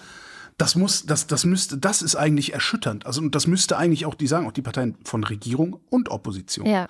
Das heißt, das muss, müsste, eigentlich müsste das die Regierungsparteien erschüttern und der Scholz müsste den Lindner, der Lindner ist Parteivorsitzender, ne? Ja, ja. Ja, dann soll der Scholz den Lindner mal so scheuern, dass der Lindner versteht, worum es hier eigentlich geht. ja Weil geht um anscheinend die versteht er das nicht. Und Ja, den, auch den Glauben exakt. an die Demokratie. Also, Und jetzt kommt's. Und jetzt kommt's. Die kann gar nicht funktionieren, die Demokratie. Und das macht diese Zahl jetzt. Das ist wirklich, das hat mich wirklich aus den Latschen gekippt jetzt. Umstellung auf klimaschonende Heizungsanlagen. Wie gut fühlen Sie sich informiert? 48 Prozent sagen weniger gut. 26 Prozent sagen gar nicht. Das heißt, drei Viertel der Bevölkerung fühlen sich nicht gut genug informiert über das Gebäudeenergiegesetz und über Klima, nee, noch nicht mal, über klimaschonende Heizungsanlagen. Und das, das heißt, drei Viertel der Leute scheinen darauf zu warten, dass Mutti kommt, ihn den Arsch abwischt und das Kinderzimmer aufräumt. Ja, der- die, die Informationen sind alle da. Es ist nicht so, dass das irgendwie, äh, äh, äh, dass da was nicht stimmt. Die sind alle da, die Informationen. Man muss sich diese Informationen bloß holen und dabei halt nicht auf die Demagogen reinfallen. Ja, das, ich finde das wirklich, wirklich erschütternd. So, was wir haben, die parlamentarische Demokratie, die lebt nicht von der Bringschuld des Staates oder der Staatsgewalt, sondern die lebt von der Hohlschuld, von der, von der Bürger, bürgerlichen Verantwortung oder wie man es nennen mag, der Bürgerinnen und Bürger des Landes. Wenn wir, wir müssen uns aktiv an dieser Demokratie beteiligen, die gibt's nicht flau, die ist nicht selbstverständlich. Die Politikerinnen und Politiker sind nicht verpflichtet, uns den Arsch hinterherzutragen. Ja? Das heißt, gleichzeitig heißt das auch, mehr als die Hälfte der Bevölkerung scheint nicht. zumindest nicht kompetent genug zu sein, sich die faktischen Grundlagen ihrer politischen Entscheidungen selbstständig zu verschaffen. Das sind Untertanen, das ist Untertanentum und das ist kein Bürgertum. Das ich, ich finde das absolut katastrophal, diese Zahl. Ja, man muss da differenzieren, so stimmt wird Ja, aber Ja, was, okay. ich, was ich so krass finde Aber- daran ist ja eigentlich, dass das auch ganz gut zeigt, warum wir diese Heizungsdebatten seit Wochen haben und warum wir sie überhaupt haben können, weil das würde es ja nicht geben, wenn alle wüssten, worüber sie reden. Exakt. Und man kann das wissen. Das steht nicht bei Telegram, das steht nicht bei Facebook, das steht nicht bei den Produkten des Axel Springer Verlags. Auch das kann man wissen, dass da was anderes passiert, dass da Propaganda und Demagogie betrieben wird. Auf diesen Kanälen. Aber das steht in der Süddeutschen, das steht im Spiegel, das steht in der Zeit, das steht in jeder seriösen Zeitung. Ja. Diese Informationen sind alle da und die sind auch schon längst da und die sind auch schon länger da. Selbst, um Himmels Willen, selbst der Fokus, ja, eins der fragwürdigsten Blätter überhaupt, haben eine Liste gemacht, wo sie Mythen über Wärmepumpen entschwören oder wie man das nennt, was man Entzaubern. demysti demysti entzaubern, genau, demystifizieren. Äh, Ich finde, nochmal, drei Viertel der Bevölkerung fühlen sich nicht gut informiert. Fühlen ist sowieso, drei Viertel der Bevölkerung haben die Informationen nicht. Und sie hätten sie haben können. Wo, wo, wo willst du denn mit so einem Land hin? Wie willst du denn, wie willst du denn, das ist doch, und, und, und das ist noch nicht mal, das ist noch nicht mal ein, ein kompliziertes Thema. Ja? Das ist noch nicht mal, wie funktioniert so eine Wärmepumpe? Kannst du überall, kannst du in der Wikipedia nachlesen, Wirkungsgrade, tralala. Und die Leute sind, fühlen sich schlecht informiert. Ein Viertel fühlt sich gar nicht informiert. Unter welchem Stein lebt ihr Wohlstandsmaden eigentlich? Das ist, das ist wirklich, ich, ich, ich, ich kann überhaupt nicht, das, das bringt mich völlig auf. Weil ich rechne wenigstens halbwegs damit, und dass, dass, dass die Bevölkerung, dass wir, dass wir über die gleichen Dinge reden, wenn wir politisch diskutieren. Tun wir aber nicht mehr, ist vorbei. Ja. Ein Viertel der Leute, ein Viertel der Leute weiß noch, worum es hier geht. Zumindest beim Thema klimaschonende Heizungsanlagen. Und daraus leite ich jetzt einfach mal ab, dass dieses eine Viertel bei allen anderen Themen auch weiß, worum es geht und alle anderen eben nicht. Weil wer sich über klimaschonende Heizungsanlagen informieren kann, kann sich über alles andere auch informieren. Wer das nicht kann, kann sich über alles andere auch nicht informieren. Ja, gut, Das das, ist ist, jetzt wirklich ein bisschen pauschalisierend vielleicht, natürlich ist es aber es ist, ja, es ist Das erschütternd. ist, wir können, wir können auch einfach das, das Ganze, man, man kann, ich kann es auch runterkochen und kann sagen, drei Viertel der Bundesbürger und Bundesbürgerinnen sind medieninkompetent. Weil da informiert man sich. Ja. Das ist es vielleicht. Und äh, das ist genauso ein Problem, weil die nicht in der Lage sind, Sinn von Unsinn zu unterscheiden. ja, Da bin ich auch nicht. Aber ich bin in der Lage, den Leuten Vertrauensvorschuss zu geben, die mir zehnmal Sinn geliefert haben. Dazu muss ich aber auch wissen, wer die Leute sind. ja, genau. Und selbst das wissen die. Also das ist, ich finde, das ist nochmal, drei Viertel der Menschen sind nicht in der Lage, oder scheinen, ich muss scheinen sagen, scheinen nicht in der Lage, sich die Grundlagen ihrer Entscheidungen selbstständig zu beschaffen. Und das ist ein deutsches Wort, das hat Hannah Arendt übrigens auch schon aufgeschrieben, dass es den Deutschen um Gefühle geht und nicht um Fakten. Ja. Ich meine, den Briten auch, ne, wissen wir ja. Ja. Und anderen sicherlich auch. So, können wir denn jetzt mal ein paar gute Nachrichten Ja, ich habe also Frau letzte Woche ja gejammert, dass ich zu wenig gute Nachrichten finde und dass ich Hilfe brauche. Und tatsächlich habe ich sehr viel Hilfe bekommen äh, und habe diesmal deswegen drei gute Nachrichten.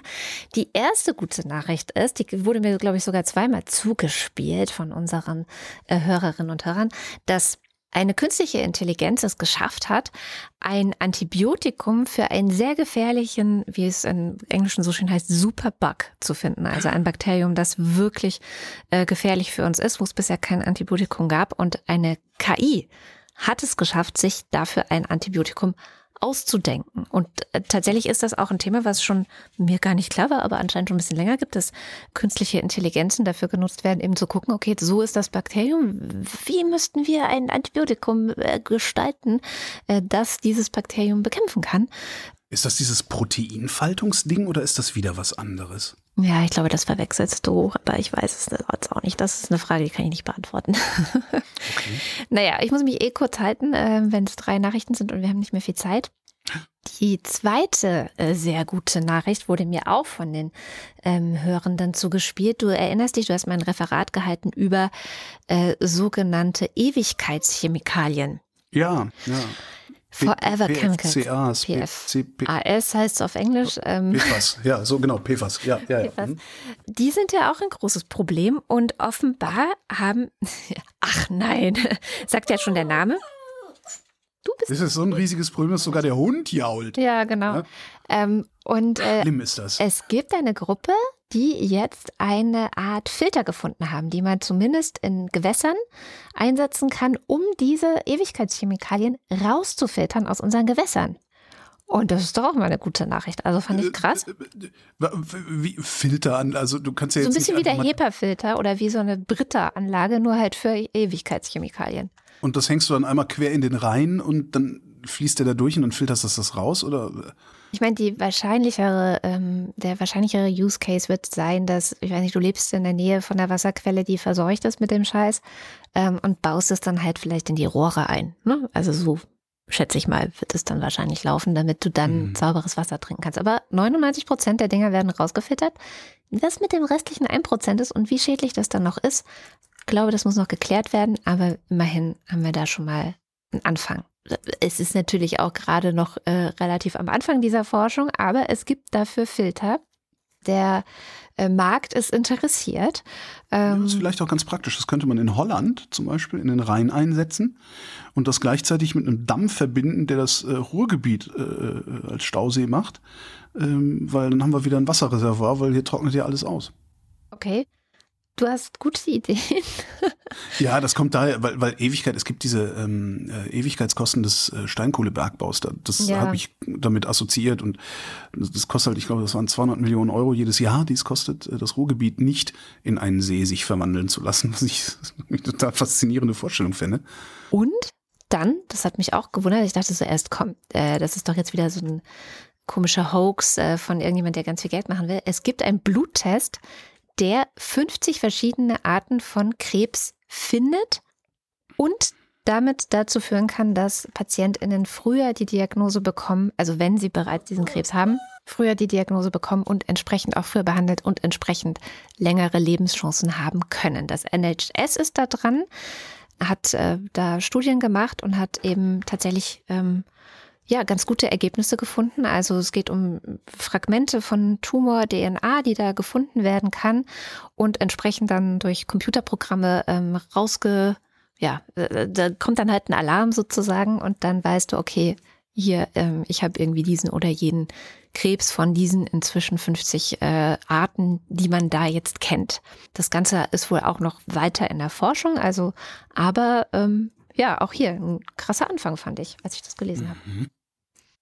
Das finde ich, finde ich total. Ich, Ich fand es auch fishy, wegen dieser Das, na, na ja, halt, Elizabeth Holmes oder wie auch immer die hieß, ne? Ähm, die äh, in den USA ein Unternehmen gestartet hat mit einem Tropfen Blut, kann alle Gesundheitsrisiken, die man hat, äh, finden. Das war ja ein Hoax. Aber ja, und ich, hier ist es NHS dahinter. ich finde halt, ich, ich, kenne dazu, dazu kenne ich mich jetzt mit Krebs auch nicht gut genug aus, aber es ist vielleicht auch mal eine Frage, die man mal dem DKFZ stellen kann. Wie kann das gehen? Weil wenn du das Blut durchsuchst, also entweder findest du Enzyme, äh, die irgendwie Krebsmarker sind, oder was findest du denn sonst? Wie wollen die das machen? Äh, Fragmente der EM äh, Tumor-DNA. Tumor-DNA. Mhm. Aber Ganz winzig ich finde das, kleine. ich finde, ja, ja, aber ich finde das ein bisschen komisch. Das heißt, ich müsste ja am Fragment, an, an, an einem DNA-Fragment erkennen können, dass es überhaupt Tumorgewebe ist. Das heißt, ich müsste an diesem DNA-Fragment doch erkennen können, dass die Apoptose nicht mehr funktioniert.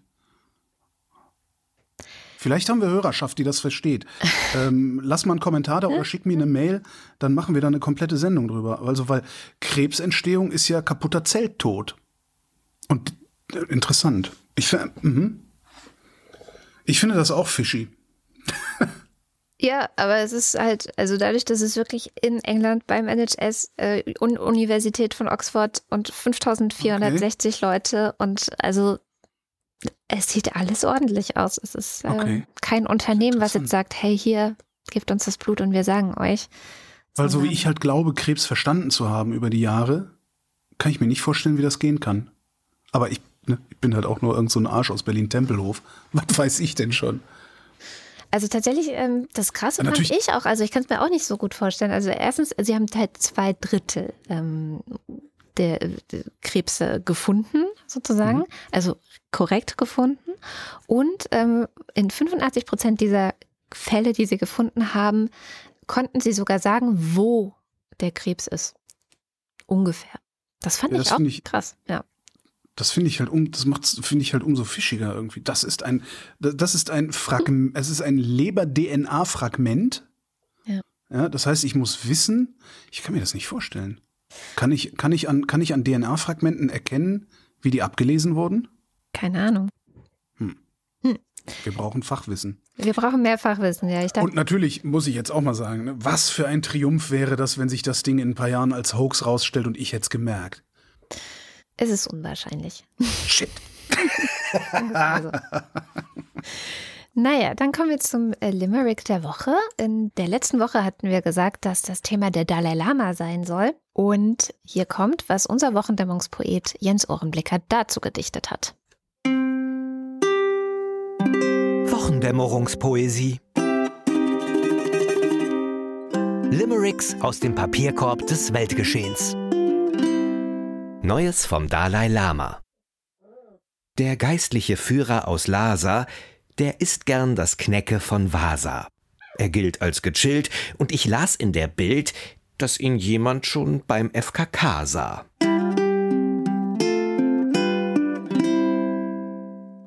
Das Thema hat nicht so gezogen bei unseren HörerInnen. Es gab nur ein Limerick. Genau, und der ist äh, interessanterweise äh, steckt da eine äh, Kritik drin. Und zwar eine Kritik an meiner Haltung zu diesem Thema. Und die fand ich, finde ich eigentlich ganz interessant. Darf ich? Ja. Die Presse schrie auf, Dalai Lama, die Zunge, ein Junge, ein Drama. Bald merkten sie schon, das ist Tradition. Wie Lynchmorde in Alabama. Ich verstehe die Kritik. Ich weiß gar nicht, vielleicht hat, hat Sören das auch gar nicht so gemeint, aber ich erkenne darin eine Kritik. Und diese Kritik lautet, nur weil es Tradition ist, ist es noch lange nicht gut oder richtig. Das stimmt. Ja, das ist richtig. Mir geht es auch nicht darum, ob die Tradition, also mir ging es auch in dieser Geschichte mit dem Dalai Lama und der Zungen, jungen, jungen Zunge, dem Zungenjungen, mir ging es da auch nicht darum, ähm, über die Tradition zu reden. Also mir ging es nicht darum zu sagen, das ist alles völlig in Ordnung, das ist Tradition, sondern mir ging es um die Berichterstattung darüber. Ähm, über die Tradition können wir gesondert reden. Und wie bescheuert ich das finde, an Zungen zu lutschen, wobei die Frage ist, ob das überhaupt passiert, weil sie sagen ja nur, lutsch, ne? Lutsch meine Pull Zunge. my finger. Ne? so jedes wenn, Spruch, jedes Mal, wenn genau. ich sage, pull my finger, jemand äh, meinen Finger gezogen hätte, hätte ich keinen Finger mehr. Ja. Ähm, ja, also äh, über Traditionen diskutiere ich gerne, äh, weil das ist im Zweifelsfall ist das halt Scheiß. Tradition ist im Zweifelsfall immer ein Fehler. Ähm, äh, aber darum ging es da nicht. Aber trotzdem finde ich gut. Die Kritik so finde ich gut. Gut gemacht. Also jetzt so. Was haben wir denn diese Woche für ein Thema? Oh, Oh, äh, Eigenheim. Eigenheim. Das große deutsche Thema Ja, nach gut. dem Automobil ist das Eigenheim. Sehr gut, finde ich gut. Eigenheim. Her mit dem Eigenheim. Dann kommen wir zum Börsenticker. Montag. Ausgießung des heiligen Dachses.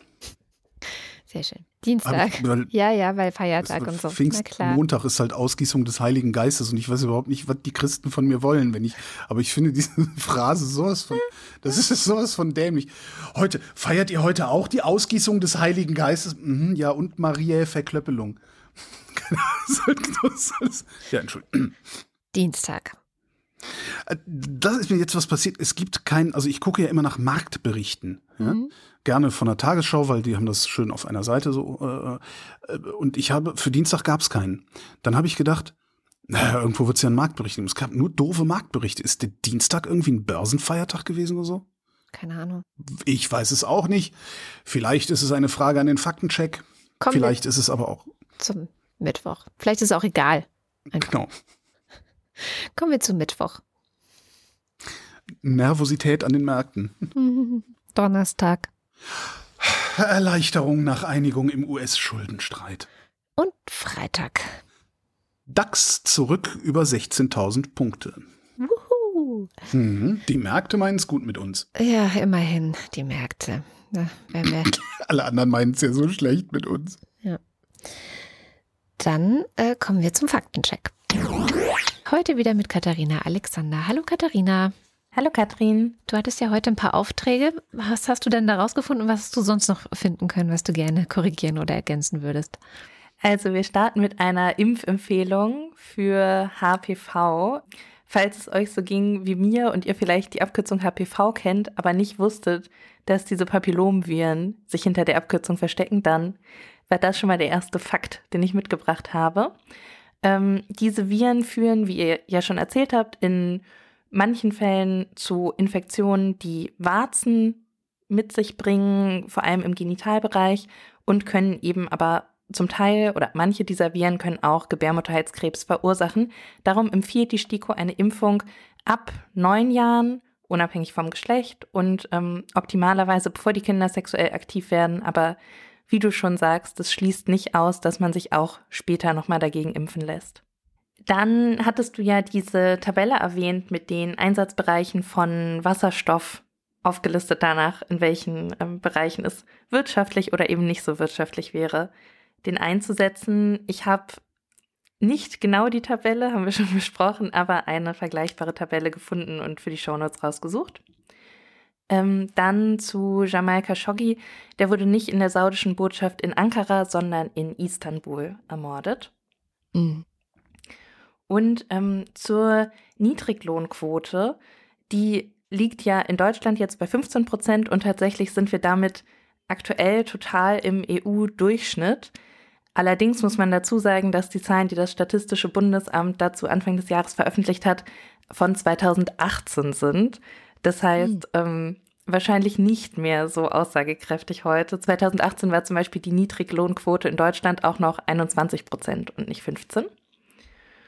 Und ähm, zu dieser Proteinfaltung und den Antibiotika, die die KI entwickelt hat. Ich konnte leider nur auf das Abstract der Studie zugreifen. Soweit ich die verstanden habe, wurde hier keine Proteinfaltung genutzt. Aber ähm, auf diese Angabe ist keine Gewähr und ich lasse mich da sehr gerne eines Besseren belehren.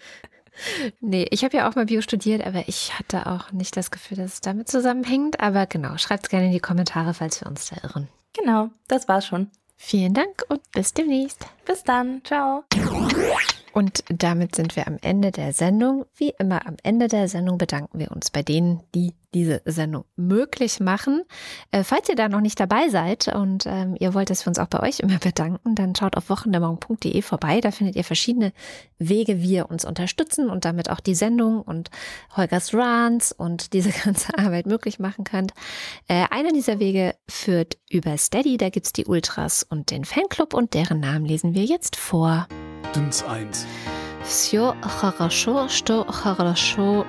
Was Konchatia? Ich finde, da steht Bezeksopovo, Ytoksopovo, Koyaitskr. Steht da. Konchayatze. Konchayatja. Steht da am Ende. Alles ist gut, was gut endet. Weiterhin viel Spaß beim Russisch lernen. Habe ich aufgehört, muss ich zugeben. Aber naja. Tja. Lernst du denn jetzt wenigstens Ukrainisch? Nee, ich lerne Italienisch, weil ich das tatsächlich anwende, zweimal im Gewelle. Jahr. Alexander Bonsack freut sich auf gemütliche Feiertage und das eine oder andere fränkische Kellerbier im Biergarten oder Bierkeller. Wer freut sich denn nicht? Marc Bremer. Oliver Delpi. Ja, aber die Feiertage sind vorbei. Ja, freute sich über. so viel Sonne und kein Regen, der Körper genießt, der Kopf sorgt sich. Silke Dietz. Doris Day wie Doris Day. Schlengo Blarb, Norgelschlemp. Erik Fröhlich. David Hasenbeck. Adrian Hauptmann. Stefan Havranek. Räuber Hotzenplotz. Katharina Hüll. Der Jan. Matthias Johansen. Arndt J. Kästner. Heiko Linke. Müsli Müsli Miam Miam Miam. Reglo Nilk. Rufus Platus. Nusan, Chris und Moni. There's hope, there's always hope.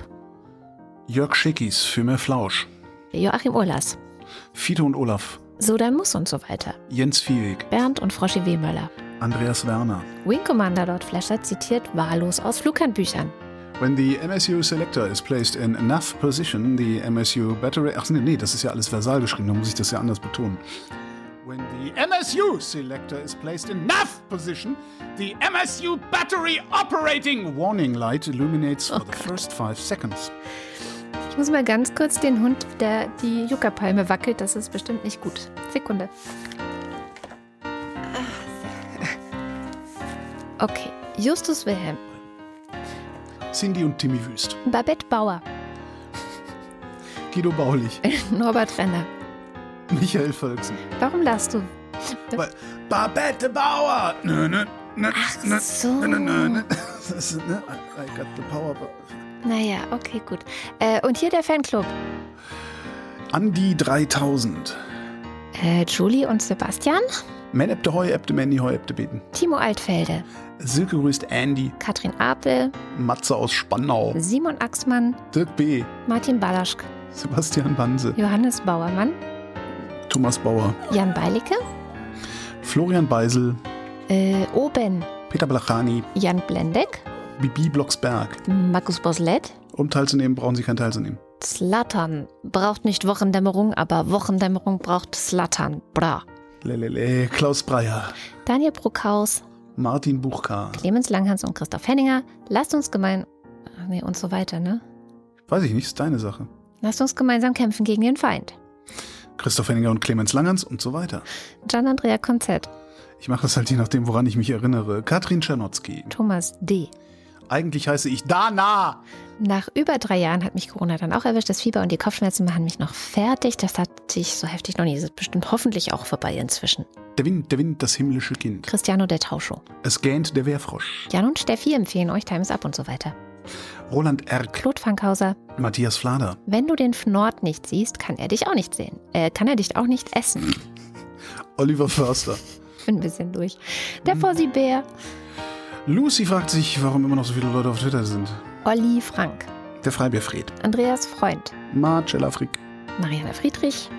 Mareike Geib. Der Gotti. Jörn Arne Göttich. Bärbe Grothaus. Miriam und David grüßen Somso. Sally der Pinguin grüßt alle, die sie kennen. Kathi grüßt Juni. Ricardo Gatta. F und H. Annika H. Simon Hägler. Antje Hanuschka. Silke Hartmann. Lars hat das Gefühl, dass seine Depression die angemessene Reaktion auf die Gesamtsituation ist. Der Alexander Hauser. Jan Heck. Hans Herbst. Ralf Herbst. Tobias und so weiter Herbst. Katharina Herbst und so weiter. Michael Heine. Die schreiben uns das da rein, ne? So. Es sprach der Buchdrucker zu seiner Nichte. Hier, sieh meine Fichte, die ist gleich Geschichte. Paul Hilbert. Nils und Hilke. Benjamin Hub. Lola, gehst du einkaufen? Ich brauch Shampoo. Romana, ich lasse das jetzt mal hier so stehen. Der Oberfrittenbach ist ein typischer Emmentaler Graben. Ach, Tobi ist nicht kreativ genug. Tobias Johannes. Ich finde, der Oberfrittenbach ist ein typischer Emmentaler Graben, ist eigentlich auch was, was man gut auf so ein Wochendämmerungs-T-Shirt oder so machen könnte. Mhm, stimmt. Das, ist, das ist so. ähm, äh, äh, Tobias Johannes. Nicht so vorlaut, junger Mann. Ja, und schon gar nicht in diesem Ton. Philipp Kaden. Arne Kamola. Kamikaze. Tim Klausmeier. Oliver Kleinert. Alexander Klink. Welche Schleifpapierkörnung hat Klopapier? Oliver Koch. Das ist eine Frage an den Faktencheck übrigens. Echt? Felix, der jetzt wegen Schlafmangel koffeinfreien Kaffee trinkt. Soweit hört der Faktencheck aber nicht. Heißen. Soweit hört der Faktencheck nicht. Fakten Ähm, ist faul. Je nee, aber es ist schon viel genug. Jessica Kogoy. Thomas Kohler. Markus Krause. Magali Kreuzfeld. Felix Kronlage Dammers. Dann brauchen wir halt noch einen Abspann-Faktencheck. Pia Kronquist, Thomas und Corina. Oliver Krüger. Oliver Kulfink. So, so irgendwie, wer mindestens 1000 Euro im Monat zahlt, darf den Abspann-Faktencheck machen.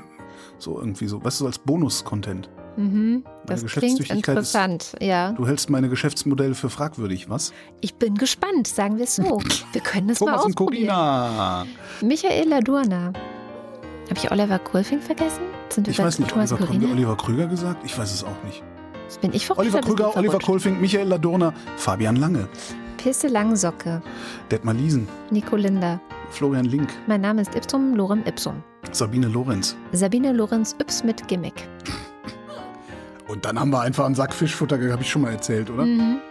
Also mir zumindest. Ich weiß nicht, ob Ja, ich das erzähle das ständig, weil ich so gelacht habe. Ich, das ist wirklich einer der seltenen Momente, wo ich im Auto gefahren bin, dieses Interview gehört habe und Tränen gelacht habe über diesen Typen. Weiß leider nicht mehr, wo das war und ist auch schon lange her. René Ludwig, Setz dich, nimm dir einen Keks, mach es dir schön bequem. Robert Mannig, Currywurst-Pommes ist auch lecker. Merke, wer frittiertes nicht ehrt, ist des Schlemmens nicht wert. Martin Meschke. Nevermind. Aktuelles aus dem Fachblatt Postillon. Modellprojekt. FDP plant erste menschenfreie Innenstadt. Johannes Möller. Die Mulle. You're heavy on the woodway, my lovely Mr. Singing Club. Celine Neubich, Thorsten B. Noll, Bernd Nossen, Ey du Opferkathole, Boris Perner, Silke Placheta, Nils Planthold, Josef Brotter, Sebastian Quapp, Axel Rasmussen, Florian Rempel, Miriam Richter-Wiederhenker, Marc Riese, Anna Roth, Sven Rudloff, Sebastian lädt ein zu einem Quiz, bei dem bekannte Filme rudimentär beschrieben werden. Runde 1. Eine Reisegruppe verbringt neun Stunden damit, Schmuck wegzubringen. eine Reisegruppe, neun Stunden mit Schmuck wegzubringen. Der Schorben sagt nicht. Danke. Jürgen Schäfer. Christian Schmidt. Wenn der Prophet nicht zum Berg kommt, muss der Berg zum Propheten. Schon allein, weil ich sein Gesicht sehen will, wenn der faule Sack morgen früh aus der Tür guckt und merkt, Berg. Janine Schöne. Susanne Schulze. Dirk Schumann. Hallo Troy McClure und so weiter. Chip, Chip und Chap und so weiter. Markus und Julia sind Fans der Wochendämmerung genau wie. Birgit Sobich. Der Kopf ist nicht zum Nicken, sondern zum Denken da. Christian Steffen. Christian Steifen. Blas N. Stein. Pommesstein. Thomas Stein. Jogi Löw verabschiedet Ruth Rutz und so weiter Stein. Sabine Stern. Susan und Martin Stöckert. Günther Stück.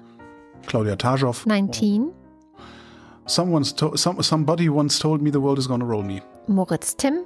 Mr. Tipp. Hans freut sich über die Existenz von Andrea und der Wochendämmerung. Alice und Biele. Da hinter dir ein dreiköpfiger AfD und so weiter. Und Anna und Gregor sind hocherfreut. Sie sitzen faul im Garten und hören mit Priscilla und Gwyneth Molesworth den Mönchsgrasmücken. Warum habe ich das jetzt einfach durchweg gelesen? Das habe ich mich auch gefragt, aber es klang schön. Hast du gut gemacht. Hast du prima viel. gemacht. Äh, Sebastian und Henry. Amazon meldet, die bestellten 90 Kampfjets wurden bei ihrem Nachbarn im Hafen von Oslo abgestellt und Volodymyr S. schreibt, die haben noch nicht mal bei mir geklingelt. Martin Unterlechner. Jan van Finkenreue, Henning Feller. Audra Fischer, Yannick Völker. Andreas Waschk, Martin Wittmann. Anja und Jan wieder zurück aus Zinnowitz. Christian ich Schluck. eigentlich erzählt, dass sie eine Postkarte geschickt haben? Ja, hast du. Christian Schluck, Wie wie, man trinkt. Ich glaube schon zwei oder drei. ich weiß nicht. Dumm, die dumm. Mein Name ist Lose. Wird es günstiger, wenn ich gleich mehr nehme? Tobias Wirth. Bin durch, Wochenende. Nico Erfurt. Sven Hennissen, Jennifer Herbert. Anja und Bruno Kirschner, Anna und Georg mit dem kleinen Knusprig. Matthias Thomä kocht bald wieder vom Rat für die Liebste, Evelyn Künstler-Wiesmann. Familie Felten und ihr Knecht. Und Christoph Ziesecke. Vielen herzlichen Dank. Ja, vielen herzlichen Dank. Ich lebe davon. Und was man äh, im Hintergrund gehört hat, war das neue Wochendämmerungsteammitglied Genau. Maja. Meier. Ja, wie Holger sagt. Das war die Wochendämmerung vom 2. Juni 2023. Wir danken für die Aufmerksamkeit. Tschüss und wuff.